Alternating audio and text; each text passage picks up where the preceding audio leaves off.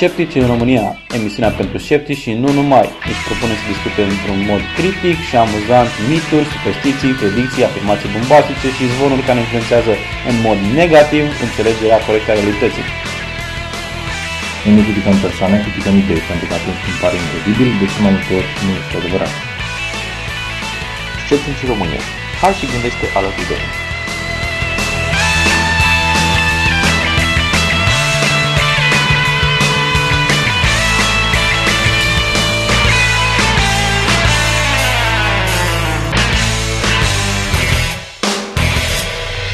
Bine ați venit la Sceptici în România, episodul 35 cu Edi. Miruna. Și Ovidiu. Astăzi, ca de obicei, începem cu calendarul. Ovidiu? Da, în 26 februarie 1852 s-a născut John Harvey Kellogg, un medic american care este cunoscut pentru că face parte din familia Kellogg, uh, care au uh, inventat micul dejun format din fulgi de porumb. Doctorul era un membru important al congregației lui de adventiști de ziua 7 și a deschis sanatoriul Battle Creek, în care se tratau oamenii bazându-se tratamentele pe concepți- concepțiile dietetice ale, ale adventiștilor, în general sunt vegetariani. Uh, Din păcate, domnul Kellogg era de asemenea un mare susținător al curățării colonului, folosind clisme cu iaurt. Uh, Fiecare clismă cu apă era urmată de o porție de iaurt, jumătate era mâncată, iar cea de-a doua era, cum se spune, clismată, cred. Nu să mai privezi niciodată iaurtul la fel. Așa. De asemenea, datorită credințelor religioase, spunea că masturbarea este mai dăunătoare umanității decât variola, războiul sau ciuma. Și recomanda pentru descurajarea masturbării circumcize la băieți și comprese cu acid carbolic la fete. Acidul carbolic poate cauza arsur, arsur dacă este folosit greșit. Tre- Urâtă treabă. Oricum, în ciuda faptului că face parte din familia Kellogg, nu a vorbit cu fratele său Will Keith Kellogg, după ce acesta insista să adauge zahăr formulei, ful- formulei fulgilor de porumb, uh, ideea este că Will Keith Kellogg a fondat mai departe compania Kellogg's, care este acum funcțională, iar John Harvey Kellogg n-a mai vorbit cu fratele lui după ce s-au certat pe baza formulei. Și nu le facem reclamă. Uh, De asemenea, în 26 februarie 1966 a avut loc primul zbor fără om la bord al modulului lunare Apollo Command și Saturn IB. Zborul a demonstrat funcționarea corectă a serviciilor de propulsie și controlarea reacțiilor la comenzi a ambelor module. Au funcționat bine, cu excepția faptului că au fost niște întârzieri. Um, Inginerii au reușit să- au reușit să convingă pe colegilor din uh, birocrație să uh, le mai dea o șansă și s-a re uh, lansat modulul cu o întârziere doar, adică în aceea zi, cu o întârziere de câteva ore, s-au făcut două lansări uh, una după alta. Și da, și uh, cu această ocazie am găsit și un jurnal det- detaliat al întregii misiuni Apollo, adică de la începutul programului spațial până la uh, finalizare și ceva istoric, cu foarte multe detalii și informații pentru cei interesați. Veți găsi legătura în notele episodului. Ok. Um, înainte de mergem mai departe, vă reamintim că uh, Sceptici în România este podcastul principal al, uh, de, al grupului nostru. Uh, e, na, un nou podcast, Chepe, nu înseamnă că o să întrerupem Sceptici în România. Uh, am constatat că cineva sau unele, unele persoane și-au făcut griji că s-ar întâmpla chestia asta. Nu, nu se întâmplă chestia asta.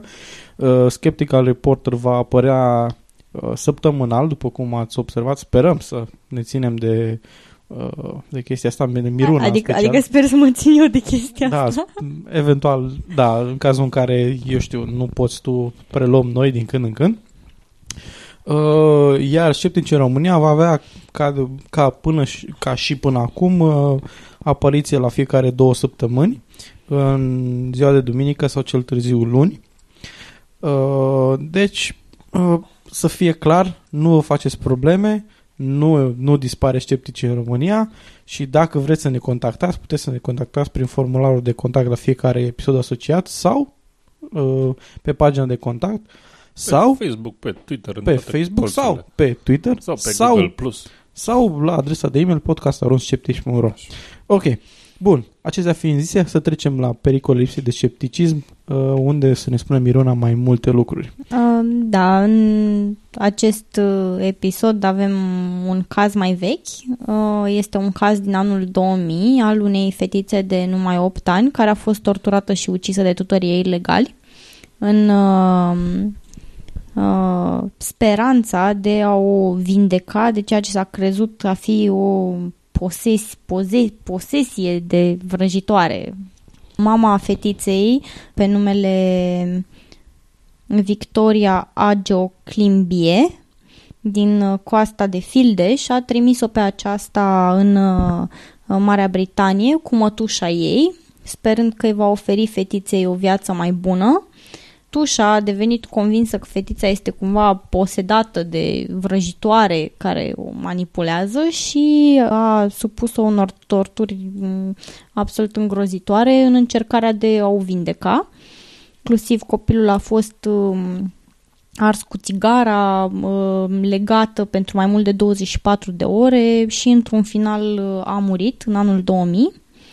Cazul a creat foarte multă vâlvă în jurul lui, în principal pentru că um, autoritățile au fost în contact cu tutorii legale ai fetiței tot acest timp și în ciuda faptului că mai multe persoane au semnalat semn, dovezile abuzului, autoritățile nu au reacționat în niciun fel și uh, la proces uh, chiar și judecătorul a remarcat că moartea acestei fetițe era putea fi prevenită. Deci o combinație de nepăsare cu credințe superstițioase poate avea rezultate tragice.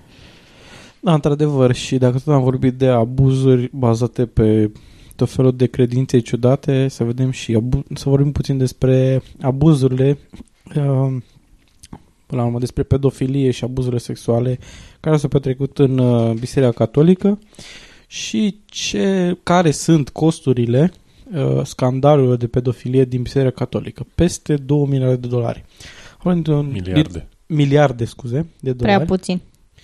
Uh, da. Mm. Uh, haideți să vedem despre ce e vorba. Un articol de pe evenimentul zilei uh, cu titlul Care sunt costurile scandalurilor de pedofilie din Biserica Catolică peste 2 miliarde de dolari. Uh, autorul fiind Paul uh, Ciocoiu. Uh, începe cam așa. Costurile financiare directe ale scandalurilor de pedofilie pentru Biserica Catolică depășesc 2 miliarde de dolari însă sunt incomensurabile prin pierderea inocenței victimelor, au declarat astăzi doi experți la un simpozium pe această temă citați de AFP, articolul fiind din 8 februarie 2012. Uh, Este probabil rezonabil să estimeze că adevărul, adevăratul cost al crizei bani, scrie în paranteză, pe care biserica a fost nevoită să-l scoată din buzunarul său la nivel internațional, se, situa- se situează mult peste 2 miliarde de dolari, 1,5 miliarde de euro, echivalent, au spus teologii americani Michael J. Bemi și Patricia Nia într-un studiu prezentat la conferința organizată de Universitatea Grigoriană de la Roma. Este vorba despre despăgubiri, cheltuieli legate de anchete, procese, de tratamentele victimelor. Însă există de asemenea și alte costuri care corespund cu ceea ce s-ar fi putut face cu acești bani pierduți pentru totdeauna.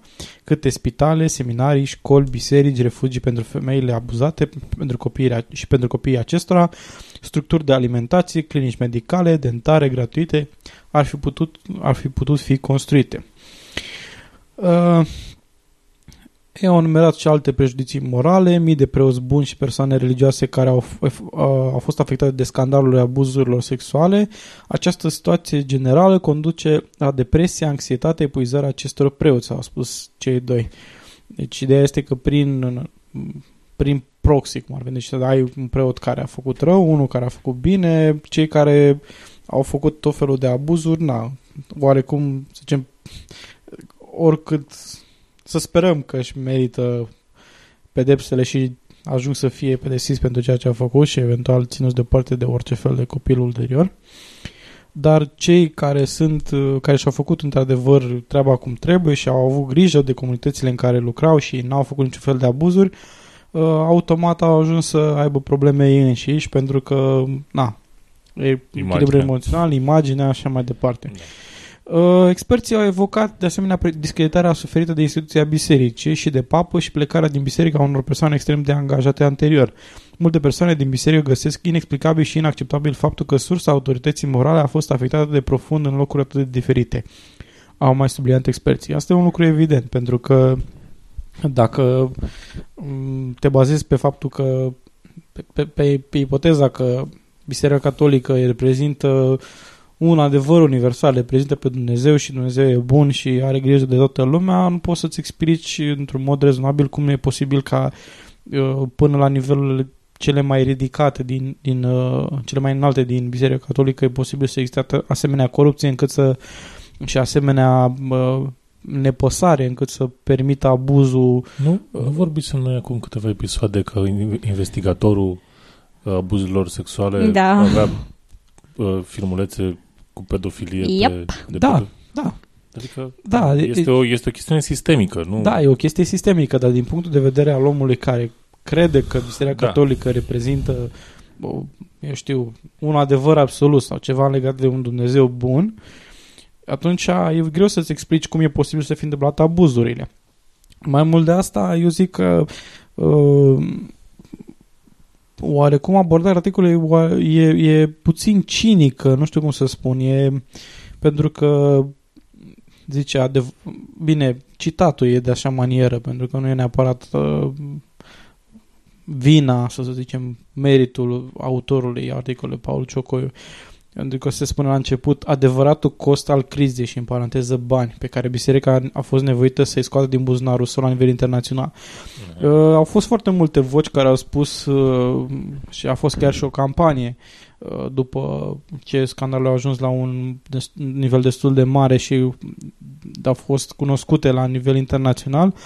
Deci A fost o campanie, Sell the Vatican, Feed the Poor, care, na, vindeți Vaticanul, hrăniți uh, oamenii săraci. Și judecând după ce uh, cât de opulent este Vaticanul, ai putea să spui că da, într-adevăr, ar fi o idee foarte bună și te întrebi uh, cât de, în cât de acord cu Biblia este o asemenea construcție, nu neapărat fizică, ci și în întregime, toată, tot ceea ce înseamnă Biserica Catolică, cu toate misiunile pe care le are și așa mai departe. Și aș spune că, într-adevăr, că costul real al acestui, acestei crize nu poate fi estimat pentru că este, nu este de natură materială, este la nivel, Da, la evident. nivel emoțional, la nivel uh, uh, psihic, asupra victimelor în principal. Sunt foarte mulți oameni care au trăit o viață întreagă cu o senzație de vinovăție total nejustificată, dar reală, pentru că au crezut că m, ceea ce au, făcut, ceea ce au făcut, exact sindrom, este un lucru foarte frecvent. Adică Persoane ceea ce care- au pățit ceea ar ce au fi pățit vina ar lor. fi fost vina lor, da, Da. exact, pentru că mai ales că sunt persoane care sunt credincioase și cred că persoanele rele sunt pedepsite de către Dumnezeu și atunci nu poate să-și imagineze cum, cum ar fi putut să permită Dumnezeu un asemenea lucru dacă n-au fost într-adevăr persoane rele. Și atunci ajunge să se denigreze. Este același lucru se întâmplă și cu uh, uh, persoanele care sunt victimele violor, fie da, că e vorba și de... în țări de- în care nu există, Exact. nu există suport pentru victime și nu există legislație Exact. care să le ia apărarea. Exact, să... și asta este valabil pentru oricine, femei, bărbați, copii, nu contează, Nu contează, este, da. este, este uh, general valabil. Și zice că asta este într-adevăr, uh, din punctul meu de vedere, costul nu este suficient de mare pentru Biserica nu, Catolică. Nu cred că există un cost care să fie, adică nu, nu pentru Biserica Catolică da, mă refer. Da, nu, nu cred, adică nu, nu pot imagina ce ar poate- putea face ca organizație Să se autodilueze, să se dizolve. dizolve, scuze. Da, adică nu, nu, nu pot să-mi imaginez ce anume ar putea să facă ca să răsplătească faptul că au, au traumatizat oameni pe viață. Da, deci nu, nu cred că poți să pui în Știi care e bani... chestiunea? Nu, problema nu este, mă rog, uh, este, dar să nu, să nu uităm că în sine nu a fost neapărat faptul că au traumatizat oameni, ceea ce, hai să zicem, se rezolvă în justiție, faci Da. tratamente, A fost se rezolvă, ci acoperirea și da, faptul ascunderea că nici nu au admis uh, că au greșit. instituțională a Da. unor, a Nu, unor nu că n-au admis, i-au, știu, au ascuns cu Da, bună știință, da, au, da, au da. mutat preoți și, de colo și colo. ideea de auto-intitulare a unui, a unui regim paralel de legislație, practic. Nu, nu-l trimite la poliție, lasă că ne descurcăm noi. Noi cu Că el, da. noi suntem Este exact ca, un mafie. sistem, exact ca un sistem mafiot a fost, Da. exact. Deci noi între noi m, ne facem justiția cum vrem noi și restul nu contează în exterior, rezolvăm noi. Îi plătim, le închidem gura și așa mai departe. Ok. Bun. Uh, următorul subiect uh, este un subiect, să zicem, mai mai Mai pozitiv. mai pe partea pozitivă. O poveste Da. frumoasă despre cei care supraviețuiesc cancerului fără medicină alternativă. Ovidiu? Da. În 15 februarie a fost ziua internațională a cancerului la copil și uh, Hot News a publicat în colaborare cu MedLive, e un portal al lor, uh, un articol despre trei tineri um, care au supraviețuit după diverse tumori, tumori de cancer. Povestea în sine a tuturor este, a tuturor este pozitivă. U- u- Unul dintre ei a pierdut un picior, nu știu exact dacă din ce parte a piciorului, dar uh, sunt, e ok, mă rog, a trecut peste faptul ăsta. Ideea este că toți s-au dus la medic, uh, au urmat tratamentul, au avut sprijinul prietenilor, au, uh, au beneficiat de tratamentul modern de, uh, împotriva cancerului și uh, acum sunt ok. Ei fun- fac parte dintr-o fundație care se numește, sper să găsesc acum, da, uh, din clubul Temerarii, uh, Asociația Little People a înființat clubul Temerarii în cursul anului 2006 pentru adolescenții care au învins cancerul, organizând evenimente săptămânale, tabere și întâlniri regulate. Tinerii care suferă de cancer și oferă sprijinul altora folosind de proprie experiență legată de experiența învingerii bolii. Practic sunt o s- structură de suport pentru bolnavii de cancer uh, în condițiile în care 400 de copii sunt afectați anual de cancer în România. Haideți să vă spun câteva din poveștile lor. Diana M, 18 ani din, uh, nu cred că din Cluj, după, după context, avea o tumoră ovariană de granuloasă de tip juvenil.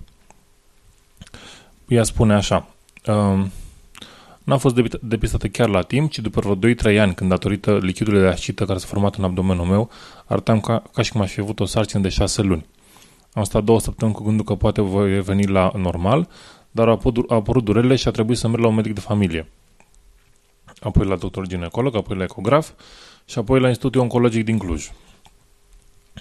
Apoi a venit diagnosticul, um, a fost operată și apoi a urmat cito- citostaticele, efectele secundare fiind uh, imediat uh, căderea părului. Și ea spune așa, părul, efecte secundare. Părul. Eram nerăbdătoare după prima ședință de chimio să văd cum arăt cheală. Dar după ce aruncam pum de păr în WC și am simțit mașină de tuns în părul meu blond și ondulat, n-a mai fost așa de interesant. Plângeam zicând un singur arăți bine sau va crește repede. Apoi urma stele de vomă care nu se mai terminau și începeam de cum vedeam spitalul și continuam până ajungeam acasă după o ședință. Uh, Sunt tot așa partea mai rea a tratamentului. Și apoi, uh, ulterior, a, a scăpat de, de problema asta. Așa cum spunea așa, cum am schimbat, am am devenit mai puternică, tot sensibil la ceea ce cu adevărat îmi atinge anumite sentimente. Acum pun mai mult accent pe ceea ce simt și îmi doresc cu adevărat. Mi-am, mi-am păstrat firea optimistă, detașată de banalitate și, co- și competitivă.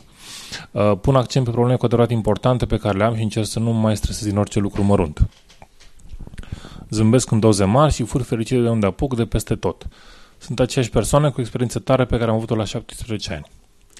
Ok. Um, și apoi spune, societatea românească trebuie să știe că boli precum cancerul sau leucemia la copii și la adulți pot fi tratate dacă sunt depistate la timp, dacă le sunt acordate tratamentele necesare. Sunt necesare controle periodice, orice simptom de orice natură trebuie anunțat și tratat.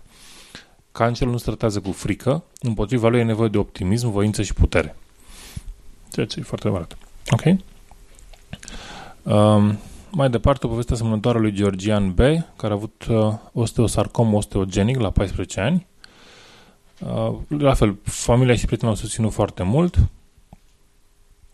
Tratamentul a, descu- a decurs normal, uh, a fost cât de cât bine. Efectele secundare au fost, mi-a picat părul, mi era rău, nu puteam mânca, dar am trecut peste. Ne-am înțeles foarte bine cu medicii, au fost foarte atenți și mi-au explicat care este situația. Nu m-am mințit și nu mi-au ascuns nimic. Pe mine m-a ajutat sistemul medical din România, deoarece aici am făcut tratamentul și a fost bine și așa sper să fie și de acum încolo. Ar trebui schimbat mult sistemul medical din România, dar sperăm că o, o să se întâmple și asta. La fel, Diana spunea mai devreme, într-un citat, m-a ajutat sistemul medical din România, trăiesc datorită eficienței lui. Și a schimbat ceva ce găsim doar în orașele mari precum București, Cluj, sau, Iași sau Timișoara să fie și în celelalte.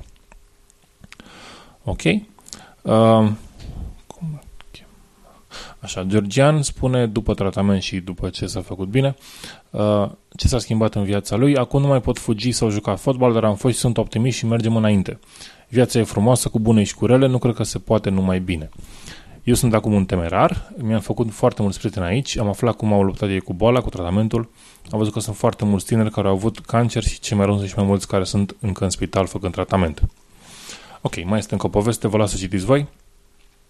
Esențial este că uh, există și povești pozitive al, ale tratării cancerului care nu sunt doar inventate sau uh, anunțate de către diversi uh, pseudoștiințifici cu noul lor tratament inventat aseară.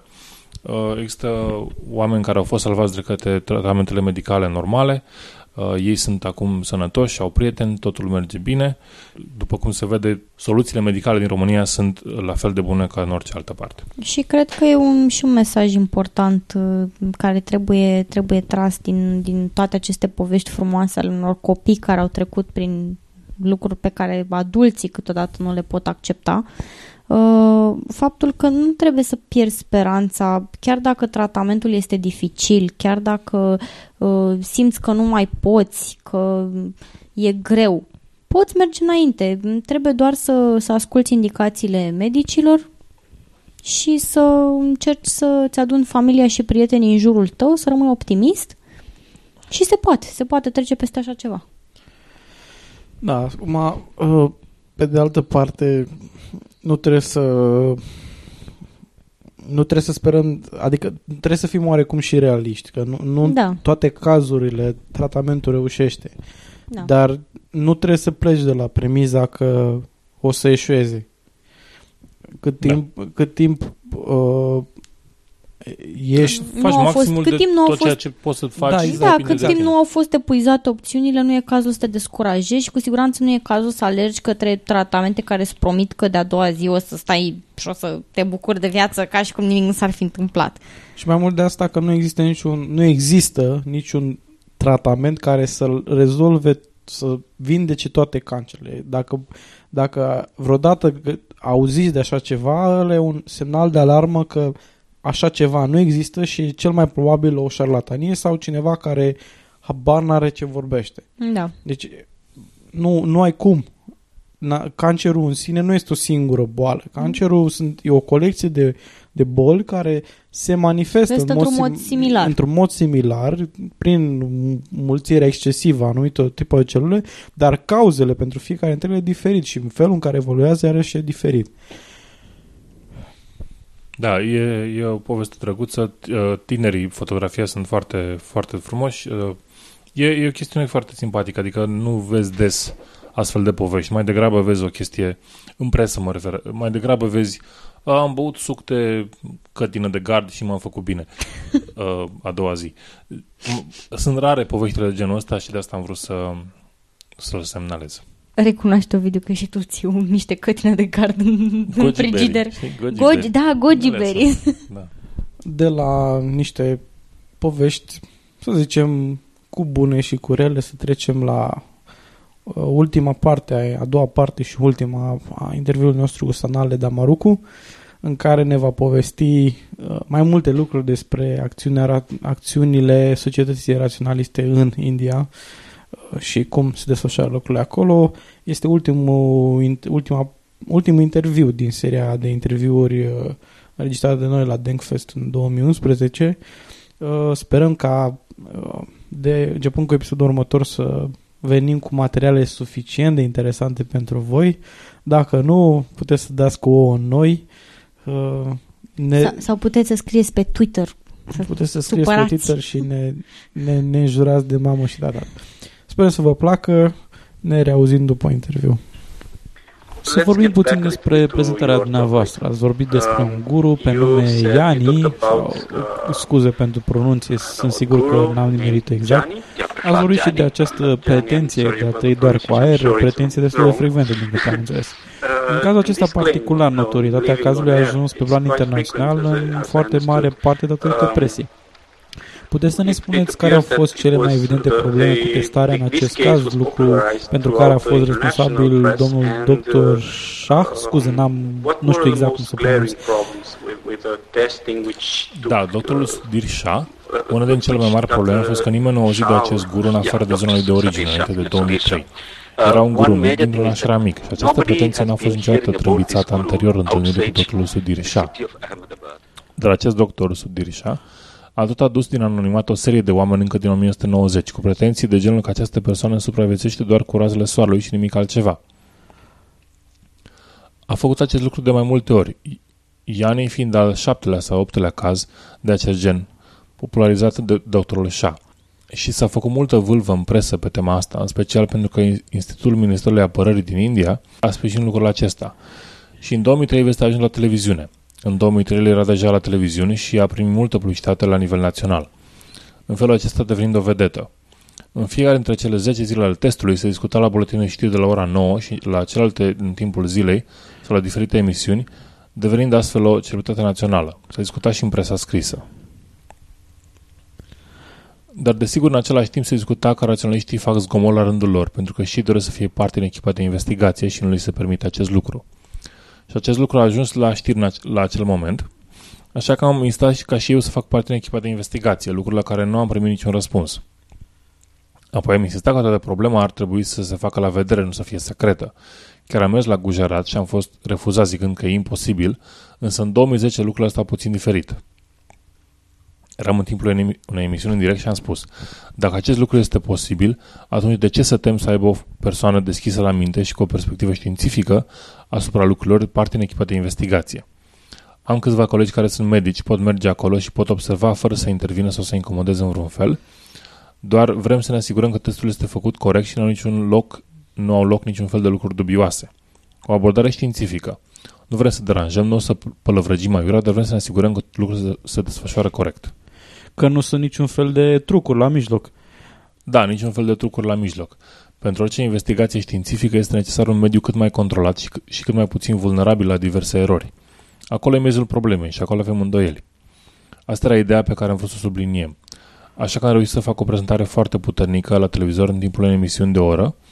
La vreo 40 de minute de când a început emisiunea, a venit un apel telefonic de la spitalul cu pricina, pentru că ridiculizasem atât de tare și mi-a spus – Puteți veni mâine și începând cu acel moment vă veți putea alătura echipei de investigație. Asta după ce trecuseră 3 din cele 10 zile ale testului. Am fost întrebat de moderator dacă sunt sigur că vreau să mă alătur echipei. Am răspuns evident că da. Sunt dispus să merg chiar și mâine, dar vreau să vină și echipa televiziunii cu mine pentru a mă asigura că nu se întâmplă lucruri nu tocmai corecte. Au fost de acord, a rămas că voi pleca cu, cu avionul în dimineața zilei următoare. Mi-am cumpărat bilet de avion, dar cu câteva ore înainte de decolare am fost sunat că doresc să obțină mai întâi aprobarea șefului cel mare. Și cine este acesta? Este șeful echipei medicale de investigație și doar după aprobarea lui puteam să merg să mă alătur echipei de investigație. Apoi am, una, am amânat biletul pentru seară, aprobarea n-a venit. Apoi am amânat biletul pentru a doua zi, tot n-a venit aprobarea. N-am primit aprobarea șefului în timp util sau s-au donat cele 10 zile în investigație. Desigur, între timp la spitalul cu pricina aveam ceva prieteni buni care lucrează acolo și din motive de securitate nu o să le dezvălui numele, dar avem clipuri care arată că a ieșit din spital. Ulterior, unele dintre aceste clipuri le-am arătat televiziunilor și, și le-au difuzat, dar ulterior au fost retrase. Totuși, de la aceea sursă am primit clipuri în 2003, atunci când s-a pretins că gurul n-a mâncat și n-a avut niciun contact cu apa. Am văzut că făcea duș în fiecare dimineață, stând într-un lighean cu apă și își turna foarte multă apă peste el, în timp ce ținea capul în sus, astfel putând să bea oricâtă apă vrea și poți supraviețui 10 zile doar cu apă. Și ocazional când ești din raza oricărui sistem de supraveghere video, poți să traversezi strada să iei o gustare mică. Poți să mănânci un hamburger. Legat de chestia asta cu postul, din câte înțeleg, este privită ca o abilitate extraordinară. De ce? De ce e privit postul cu atât de respect? De ce e considerat extraordinar? Cred că provine de pe vremea jainismului și budismului. Abordarea aceasta ascetică a plăcerilor lumești a început să devină o importantă parte a vieții. De exemplu, călugării budiști care se abțineau de la mâncare o dată sau de două ori pe zi, pe, săp- uh, o dată sau de două ori pe săptămână, în timp ce abstinența de la carne și alcool într-o anumită zi a săptămânii este și acum considerată de mulți hinduși ca ceva foarte sfânt. Pentru că abstinența este sfântă. Conceptul acesta provine din vremea budismului și a jainismului, iar jainiștii în general cred legenda conform care inițiatorul legii a trăit fără mâncare. Iar budismul și jainismul au fost în competiție și din acest motiv postul a devenit un șablon de gândire. Ulterior, hinduismul a devenit dominant și a început să adopteze multe dintre aceste tradiții. De exemplu, în edict, edictele obișnuite nu se învață abstinența, ci abandonarea mâncării, abandonarea plăcerii de a mânca. Dar după învingerea budismului, a apărut o nouă cultură care a fost coroborată cu, apel, cu apelul la abstinență. Musulmanii și ei au luni de abstinență de Ramadan pe timpul zilei, iar creștinii au și ei două perioade, una de 24, una de 50 de zile, când țin post de la carne, pește și alte asemenea lucruri. Deci aceste posturi sunt respectate din pricina practicilor religioase, pe de-o parte, dar și din pricina unui istoric politic. Cel mai important lider al luptei pentru independență, Mahatma Gandhi, a promovat ahmisa, adică non-violența, iar împotriva puternicului Imperiu Britanic avea o abordare simplă. Nu mănânc, pentru că eu cred că am dreptate și pentru că sunt slăbit fizic, nu pot să răspund la violență. În acest fel stabilesc autoritatea mea morală prin abstinență. A făcut asta de multe ori și a zgudit guverne foarte puternice și uneori forțat luarea de decizii. A făcut acest lucru chiar și după câștigarea independenței, pentru că în fostele Indii britanice jumătate din bani se duceau în Pakistan, iar guvernul Indiei a decis să nu-i mai dea. Era o persoană foarte etică. A spus nu, nu este corect, o parte proporțională ar trebui să fie dată. Tatăl națiunii indiene a decis că nu mai mănâncă până nu se ia o decizie corectă. Au izburnit demonstrații de stradă în care se striga lăsați-l pe Gandhi să moară, demonstrații ale hindușilor fanatici. Dar 10 zile mai târziu a venit să-l viziteze primul ministru al Indiei, iar la reunirea cabinetului s-a, de- s-a decis să dea banii după 21 de zile. A fost așa și în alte locuri, de exemplu, liderii armatei Republicii Irlandeze au încercat și ei. Statele indiene au fost divizate pe baze lingvistice, ca urmare unui protest de același fel al unui lider politic care a postit și a murit și acest lucru a fost un moment de turnură, s-a, decis, s-a decis împărțirea. Deci postul a fost un instrument politic puternic și respectabil. Deci cu toate aceste lucruri de natură religioasă, tradițională și politică, postul a devenit o imagine puternică în mințile oamenilor. Dacă nu mănânci, ești sfânt, ești pur. Dar India nu este un stat secular, nu există o separare între religie și stat, nu e construită astfel Constituția? Da, Constituția este, spune clar că educația religioasă nu poate fi predată în școle de stat. Educația religioasă e total separată. Deși în practică se întâmplă și trebuie să ducem o luptă în fiecare caz. Dar avem una dintre cele mai bune Constituții seculare, iar în preambulul ei scrie clar că suntem un stat secular.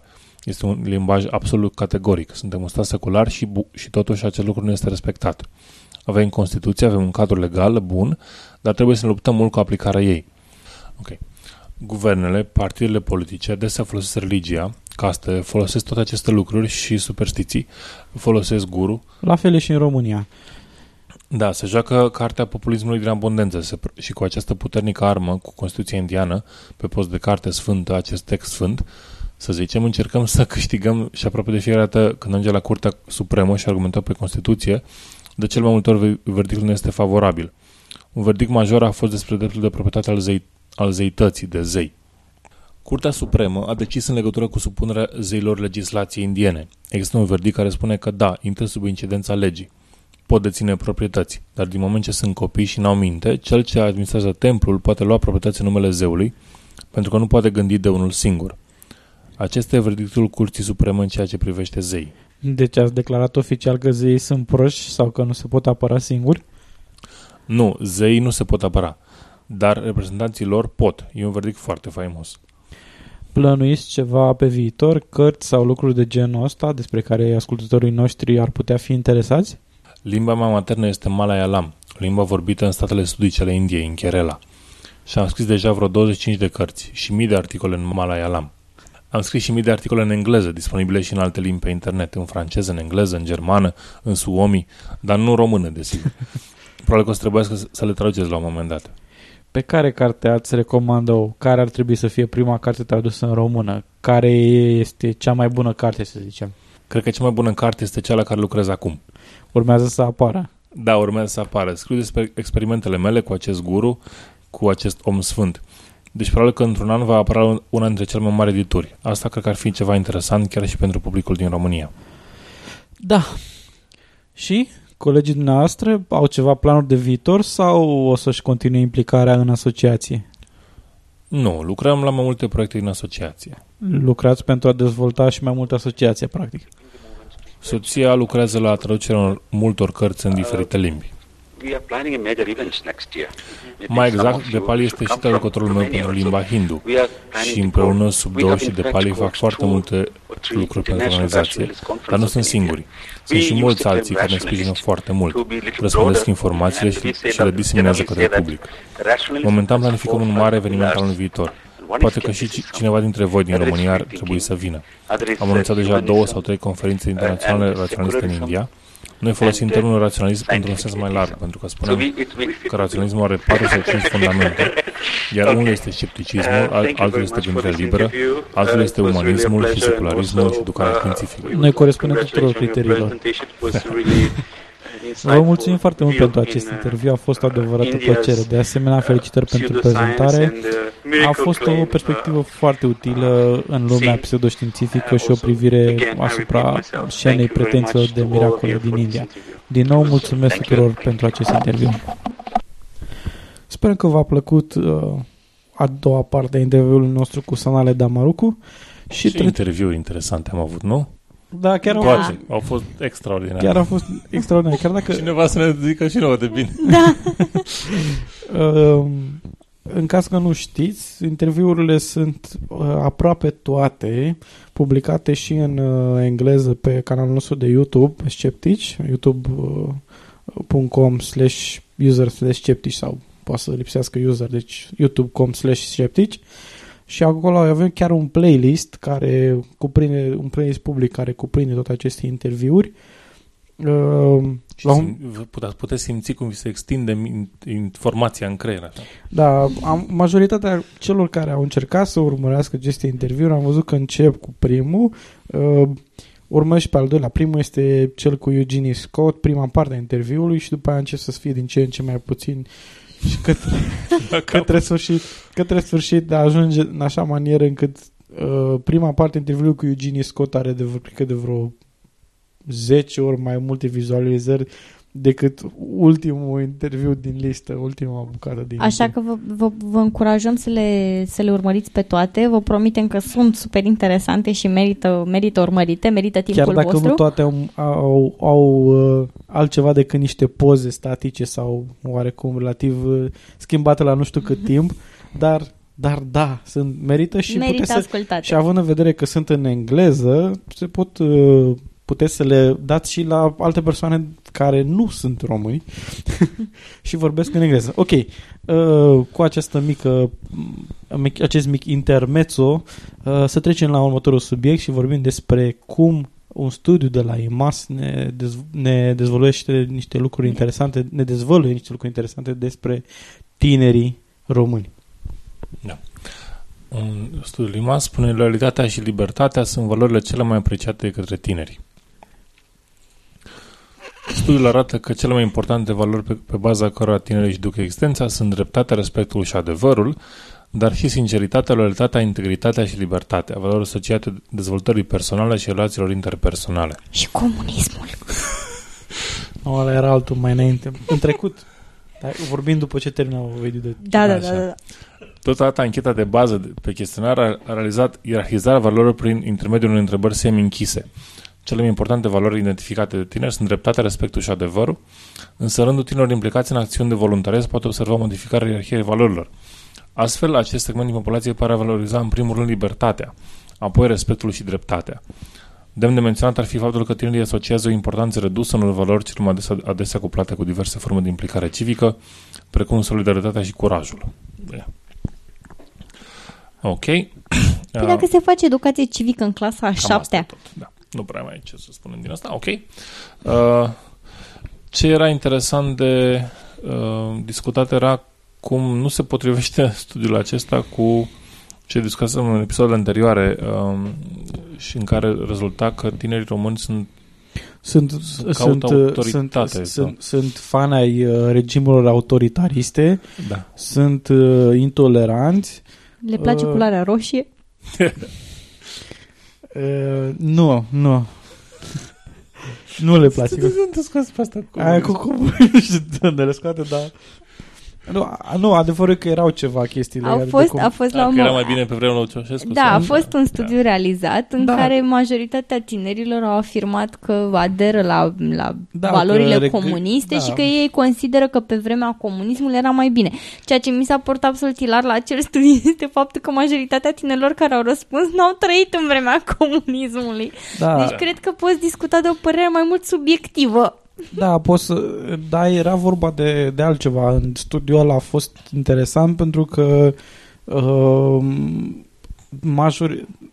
Aci, a, cei care aveau părerile respective, cel mai probabil aveau acele păreri din cauza că părinților Da, aveau, Au aveau păreri re- similare. Da, aveau Da. păreri similare și era un fel de moștenire ideologică din tată în fiu. Da, dar eu nu pot să o uit.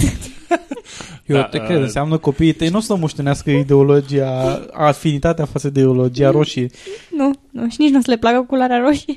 Da, bun, da. Uh, cam nu era mult de vorbit la acest subiect, dar mi s-a părut interesant că apare o contradicție. Acum e vorba de de uh, cum îi zice, de, de, Loialitate și de libertate loialitate și libertate integritate și integritate și așa mai departe. Libertate Când- în special. Da, că- libertatea care era în, în totală contradicție cu ce era în, uh, în studiul anterior. Um, Bine, mai, depinde foarte mult și de tipul întrebărilor. da, și mai de ales ce- că aici era vorba de erau semi-închise, adică și bănuiesc de- că erau niște opțiuni și Posibil. una în care zicea alta și descrie sau ceva de genul ăsta. bănuiesc. Și uh, de asemenea mă gândesc că mai degrabă sunt, adică cel puțin partea cu dreptatea, respectul și adevărul. Îmi duce aminte de uh, ce apare prin ziare de obicei diverse persoane care zic că nu suportă mincinoșii, uh, vrea toată lumea să fie sincere cu ei și așa, mă rog, vrea, că ar vrea ca toată lumea să fie sinceră. Da, că știți în momentul în care vor să fie mințiți frumos. exact. Și, și e așa o chestiune de asta de imagine, să spui că nu-ți plac mincinoșii. Dar, na, să fim sinceri. De fapt. Îți zic eu, de fapt, cred că astea sunt traume de la atâtea campanii electorale. Posibil. Vezi, ceva aduc bun și campania astea electorale. Exact, exact. Dai seama că... Oroarea O- față de minciună. Exact. Chiar, d- chiar dacă e numai declarativă. Da, măcar, măcar refuz la nivel declarativ anumite Da, da, chestii. da, dar, da, da, dar da. Dacă, dacă tot am vorbit de refuz, hai să vorbim puțin despre refuzul unor medici uh, în legătură cu anumite tipuri de pacienți. Da, e m, o problemă care este întâlnită în Statele Unite, se confruntă cu asociațiile de pediatric cu această problemă. Um, Tot mai mulți medici de familie refuză să să mai trateze um, copiii care nu au fost vaccinați uh, cu vaccinurile împotriva bolilor uh, copilăriei, cum sunt cunoscute. Um, un studiu recent a arătat că problema s-a agravat în, uh, în ultima perioadă.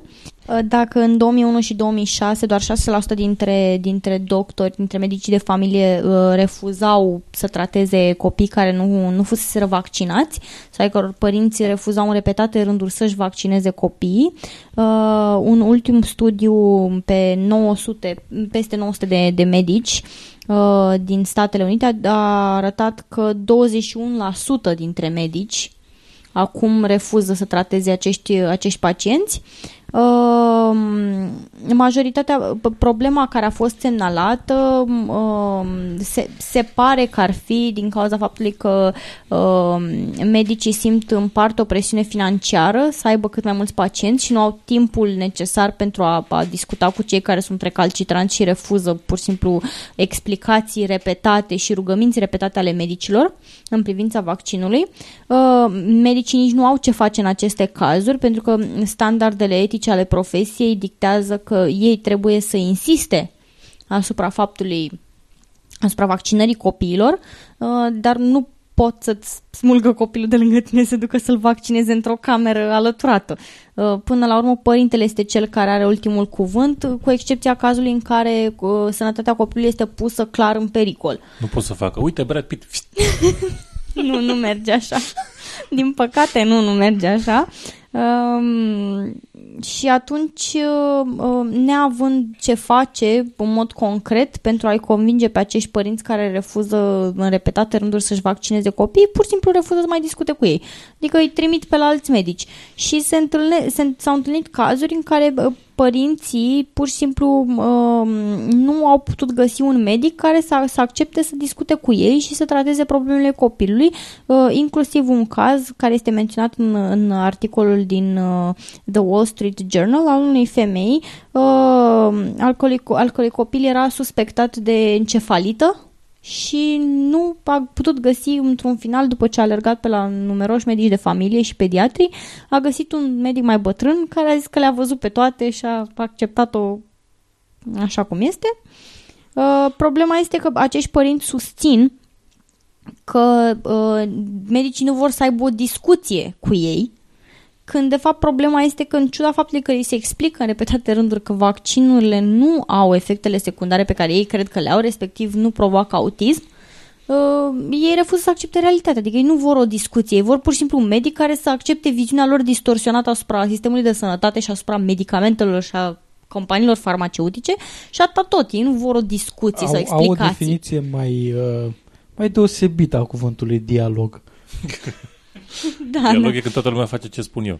Exact. Exact, exact, da, da, da. Și acum să dialogăm. Foarte bine, toată lumea zice ca mine. Fantastic. Cum, uh, cum făcuse la un moment dat o glumă? Uneori în democrație trebuie să asculți de dictator. Da. Da, uh, mie mi se pare că este o... Mă rog, nu e ideal, nu e o soluție ideală, dar este o Nu, soluție... evident, nu este o soluție uh, ideală. O soluție, este o metodă de a, de a arăta părinților că sunt irresponsabili și uh, nu e ok să privăm copiii pe termen lung de sfaturi medicale, însă nu, nu, e, o, nici, nu e nici în regulă ca medicii să asume, asume niște, niște riscuri pentru ceilalți pacienți ai lor, Da. Da. pri- primind copilul nevaccinat care poate că tocmai s-a infestat de ceva și îl primesc în, în, uh, în, în cabinet și stă acolo câteva ore și apoi vine încă cineva și se infectează și tot așa. Nu numai, nu numai atâta, dar e vorba și de altceva. Că chiar dacă, chiar dacă să zicem că ok, sunt uh, nu știu câți bolnavi și așa mai departe, problema e alta. Asemenea persoane uh, nu poate să înțeleagă un lucru elementar. Medicul respectiv este acolo pentru că a făcut o grămadă de ani de facultate, o grămadă de ani de specializare, de rezidențiat, specializare și așa mai departe și în concluziile medicale legate de, de toate tratamentele care sunt uh, folosite în medicină nu sunt uh, trase la întâmplare dintr-o căciulă deci, sau ceva de genul ăsta. Nu, adică uh, nu ajunge expert în medicină după ce ai stat pe internet uh, trei ore pe zi timp de două săptămâni. Da, și, și mai e o chestie. Eu, eu înțeleg să fii, să ai și o doză de scepticism referitoare la medicul de familie, dacă observi că el este incompetent sau dacă ți se pare că ceva e dubios sau... Dacă îți dă antibiotice pentru răceală. Sau dacă Exact. îți dă antibiotice da. pentru răceală. Dar, uh, sau dacă îți recomandă supă de varză ca să slăbești. Dar, uh, sau pastile de supă de varză. Mm? Dacă, dacă Da. îți recomandă să, să slăbești numai să mănânci supă de varză și să nu mai mănânci nimic altceva, s-ar putea Atunci, să ajungi da, atunci, problema... atunci aveți încredere, e un om deștept, știe ce vorbește. Problema, problema e alta, s-ar putea să ajungi la probleme de nutriție, cu ulcere, cu alte chestii. Nu, dar dacă, dacă, adică mi se pare absolut ciudat dacă nouă medici pediatri te refuză pentru că tu refuzi să faci vaccin copil, clar problema, știi, e o, e o vorbă românească, dacă unul îți spune că ești beat, îl înjur, dacă îți spun deja trei, tu te culci. Da, da, într-adevăr.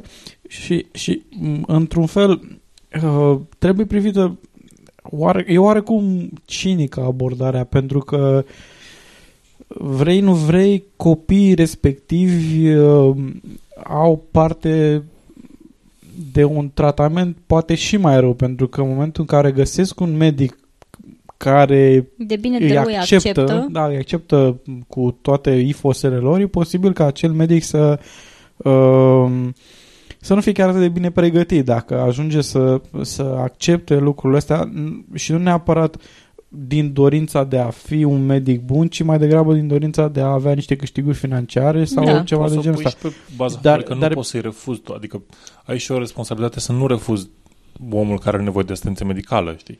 Da, da, Da, ide- da. ideea e că cât, până, până unde poți să forțezi pe cineva care nu, care nu vrea E să fie adevărat că, ajutat. E adevărat că medi- da, medicul face ce poate, dar nu...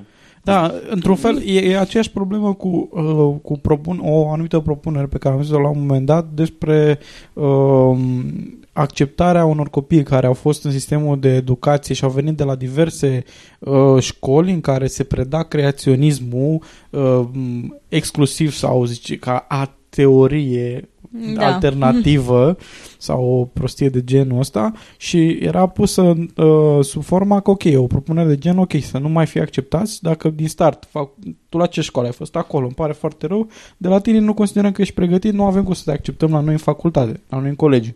Da. Oarecum lovești de două ori în aceeași persoană pentru că e posibil ca persoana respectivă să fie în- ea însăși pregătită, dar există anumite cazuri în care atât de departe se duc unii cu, cu apartenența asta ideologică exagerată la anumite idei, încât uh, nu prea ai ce să faci decât să, ok, uh, na, cu oarește victime colaterale să accepti Da, mie- mie- mie niște asta mi se măsuri mai pare- extreme. Da, mie, mie, mie asta mi se pare cel mai tragic lucru în toată această poveste, pentru că nu suferă cei care sunt uh, Da, dar ideea e că posibil să... care poate sunt vinovați. Suferă, suferă copii care n-au absolut nicio vină. Un copil nu, nu poate înțelege ce e un vaccin. Da, și într-adevăr, într-adevăr e posibil să fie ca acel copil să fie penalizat de două ori sau de trei ori. Odată Da. că are niște părinți imbecili și a doua oară că părinții lui sunt atât de imbecili încât n- nu ajung să se ducă la un medic care poate este și mai imbecil decât părinții. Da, dar pe de altă parte această poveste a produs, trebuie menționat lucrul acesta, a produs și un, un aspect parțial pozitiv,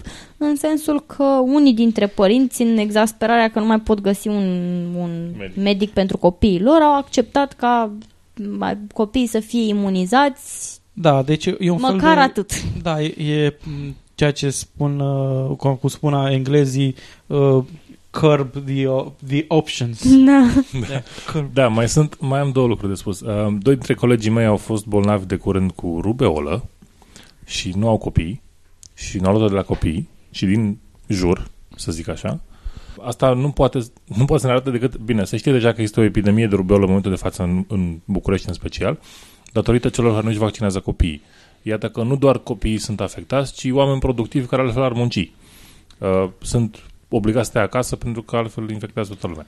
Și doi, uh, am văzut câteva idei cum că s-ar putea să fie eradicată poliomielita uh, dacă reușim să uh, mai vaccinăm ceva populație în Nigeria, Pakistan și Afganistan. Sunt, acolo mai sunt câteva cazuri. Uh, în rest, totul ok. Da, am mai vorbit de, de Da, chestia asta, da. să am vorbit și de cazurile de și poliomelită dacă, într-un episod dacă, se, anterior. dacă se reușește asta, în 2015 se poate declara poliomielita Eradicată. uh, eradicată. Sper să se întâmple. Ok.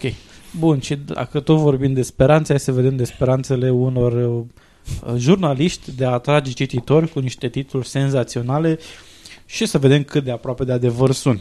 Senzațional, excepțional.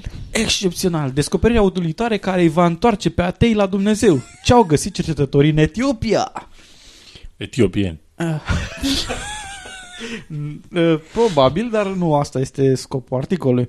Articolul este, are autor pe OP, uh, așa este aici, Poștan. oficiu poștal probabil, uh, și a fost publicat pe 16 februarie 2012 la 8 și 2 minute. Uh, Detalii inutile de aici tu.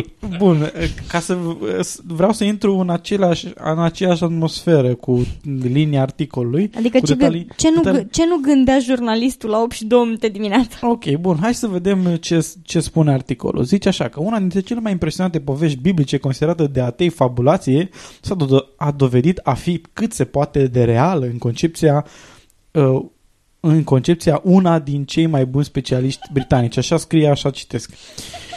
Louise Sheffield, administrator la British Museum, uh, nota noastră, fost administrator și arheolog, aflat într-o vizită în Etiopia, uh, administrator aflat, uh, na, nu contează, nu știu. Administratorul, da, mă rog. Da, OP nu prea Edi, știe. eu ți-am mai zis până acum, gramatica limbii române e dificilă. Ok, crede că a descoperit una dintre cele mai mari minuni care certifică ceea ce Biblia amintește în scrierile sale.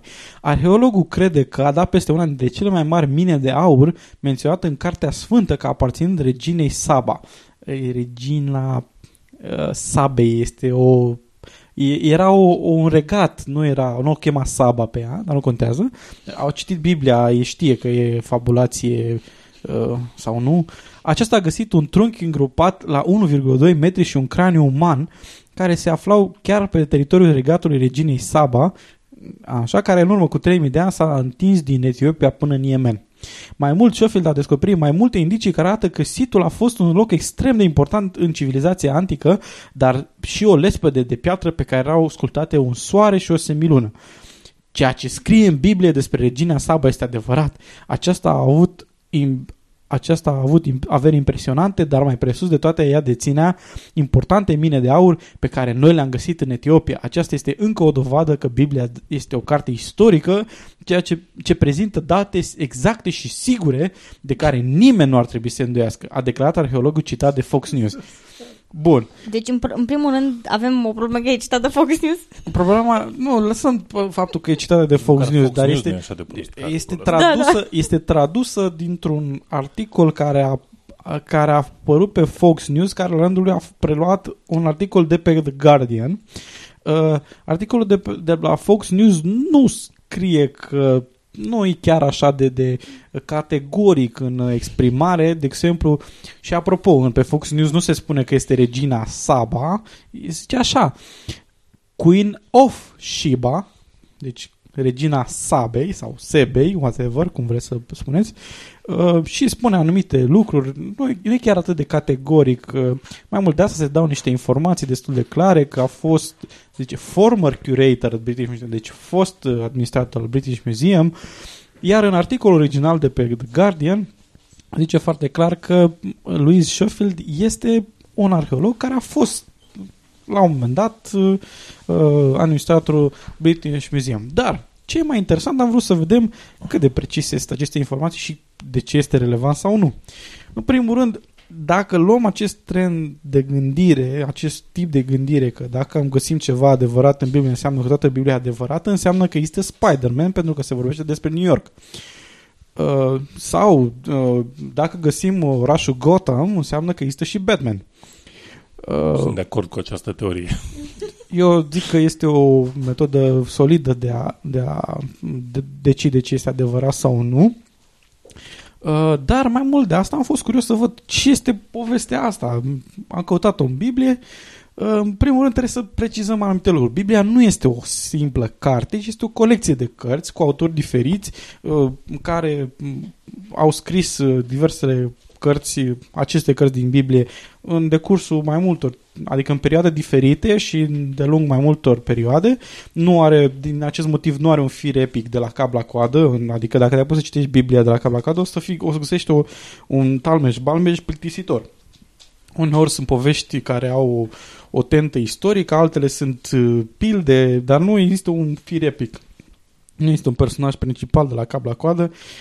Chiar m, Noul Testament începe cu patru uh, povestiri care sunt pe alocuri contradictive, care prezintă același lucru și sunt, sunt, în, sunt în, în, în, în sunt paralele, nu, dacă te-a pus să citești Noul Testament, o să te trezești că m, cele patru evanghelii nu sunt uh, nu sunt în continuare una celelalte și teoretic repet același lucru, dar sunt contradicții. Bun. Povestea despre care vorbește articolul este uh, apare în cartea treia regilor.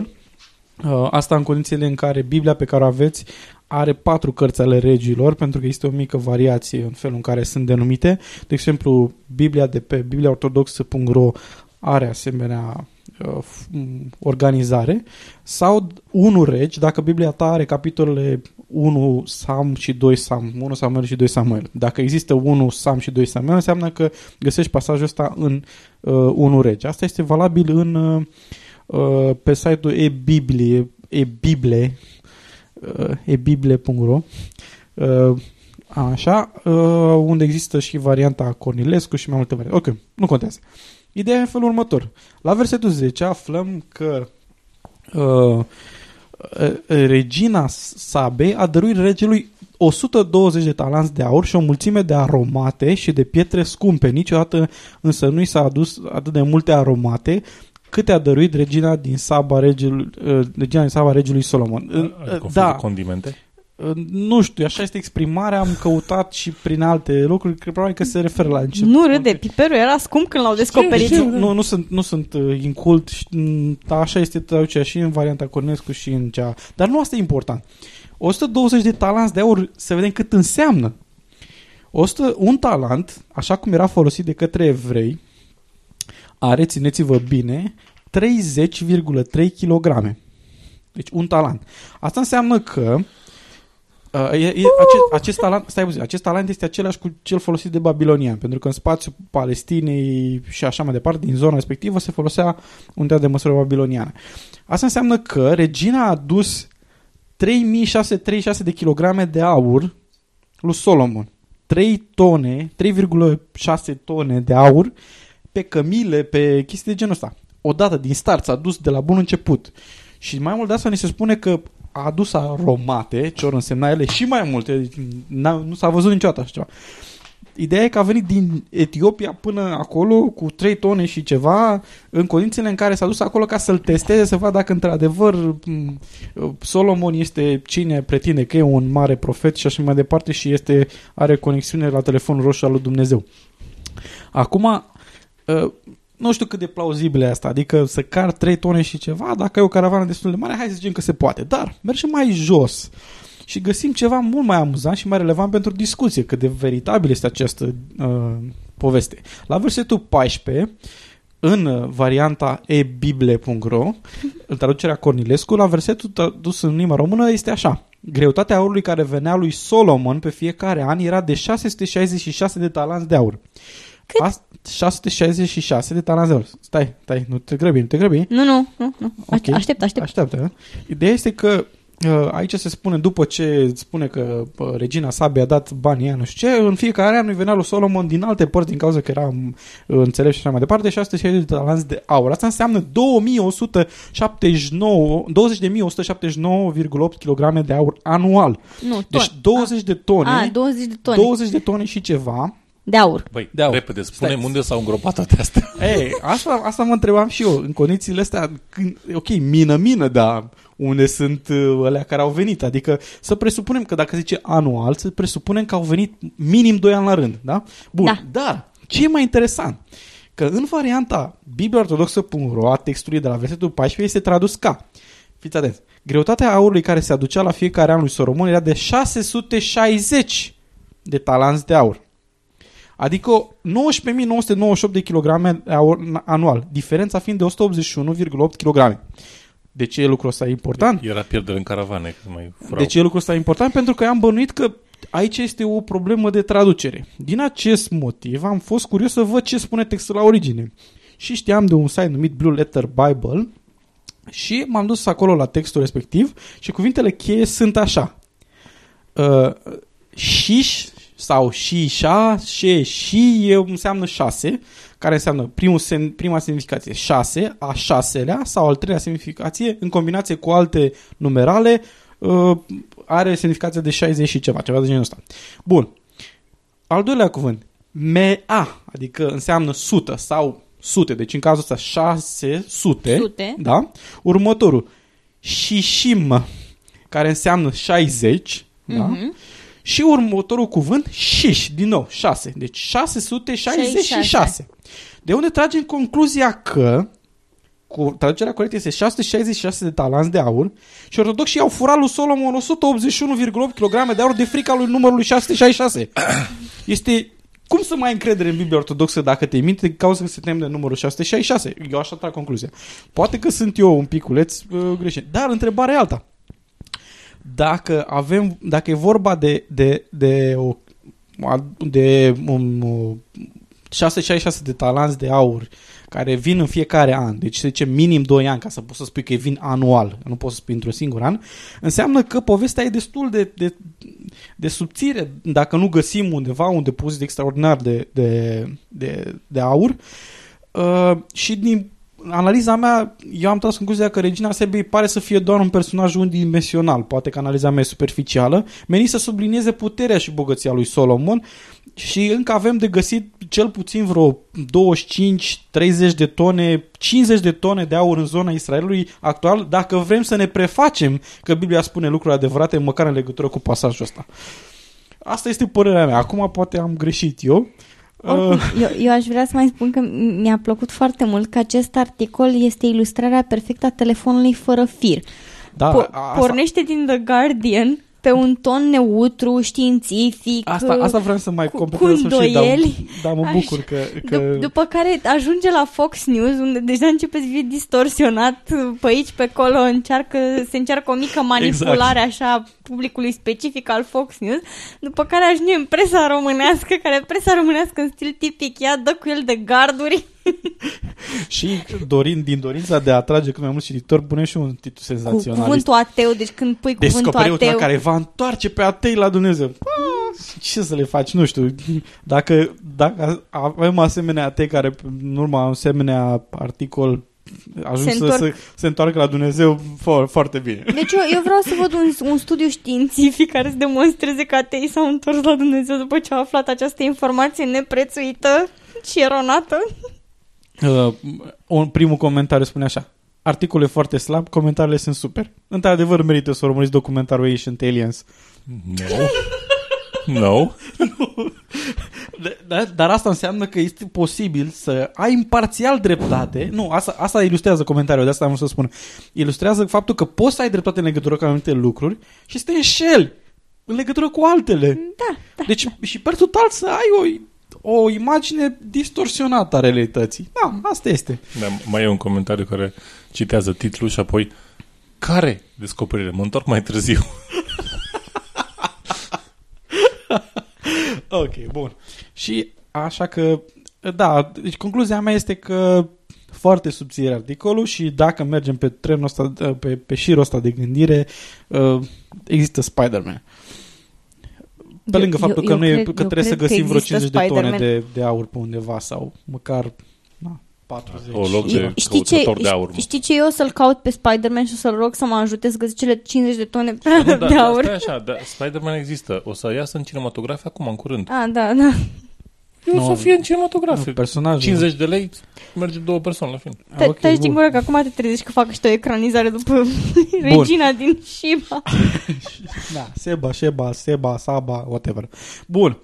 Mi s-a părut amuzant, sperăm să... Uh, o să ofer și uh, rezumatul meu în legătură cu și cu linkuri legate de referințele la Blue Letter Bible, pe unde am găsit cuvintele ca să vă convingeți singur că nu, că nu v-am mințit cu nerușinare cum au făcut alții sau n-am distorsionat mesajul sau poate sau că ne-a l-am furat, distorsionat sau ne-a furat aurul.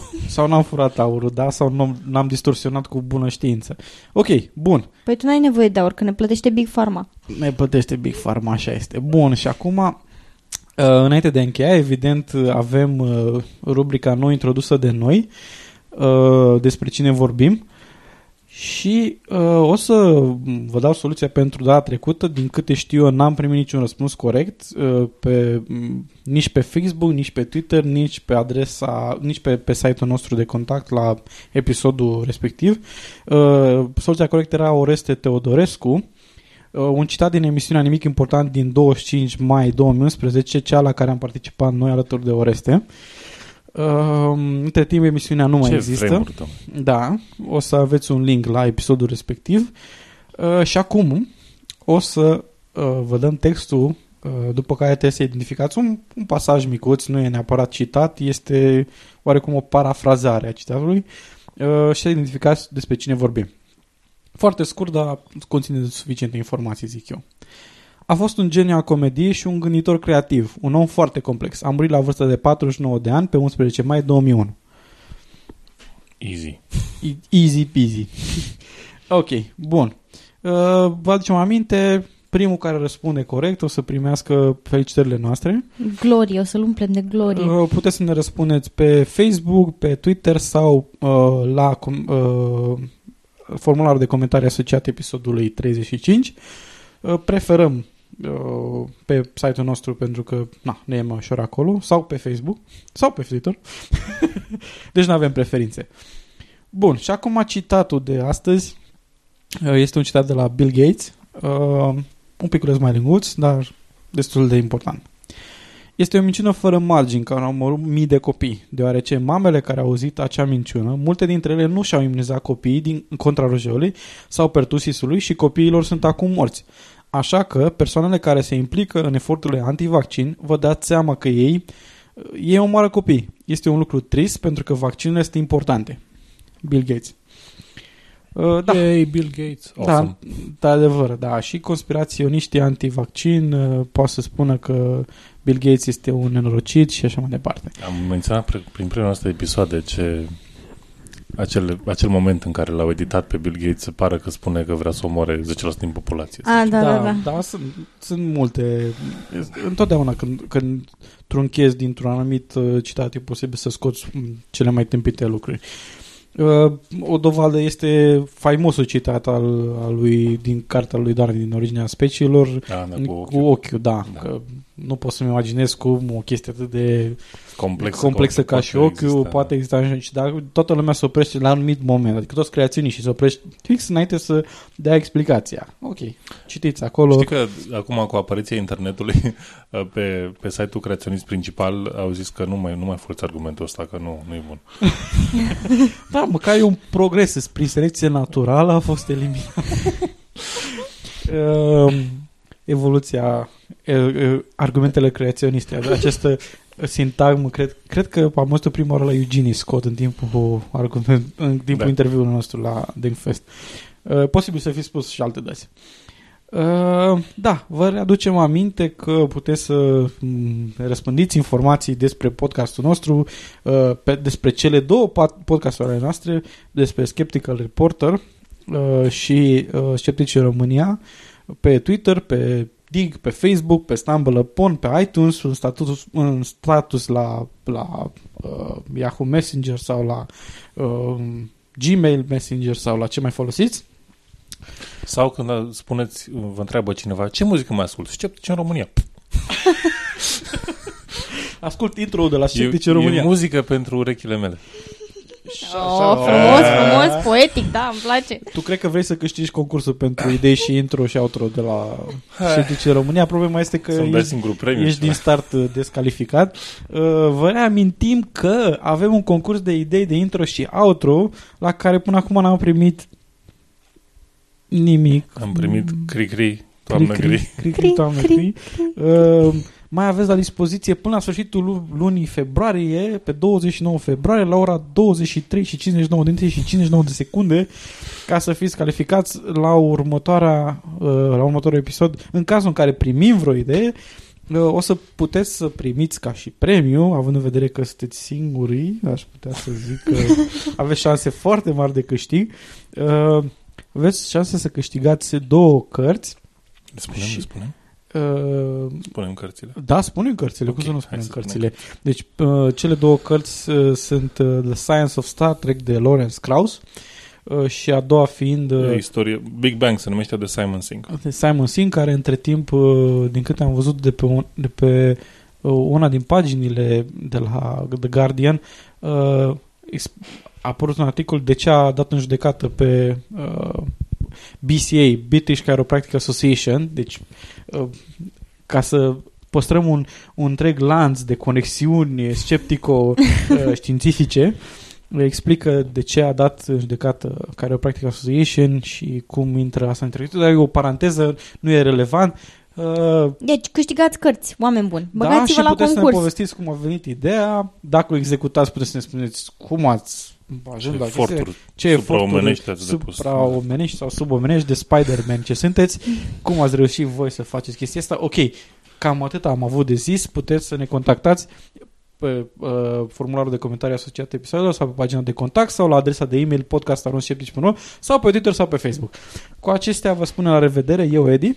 Miruna. Și Ovidiu? Uh, Rămâneți sceptici și până data viitoare, asta a fost Sceptici în România, episodul 35.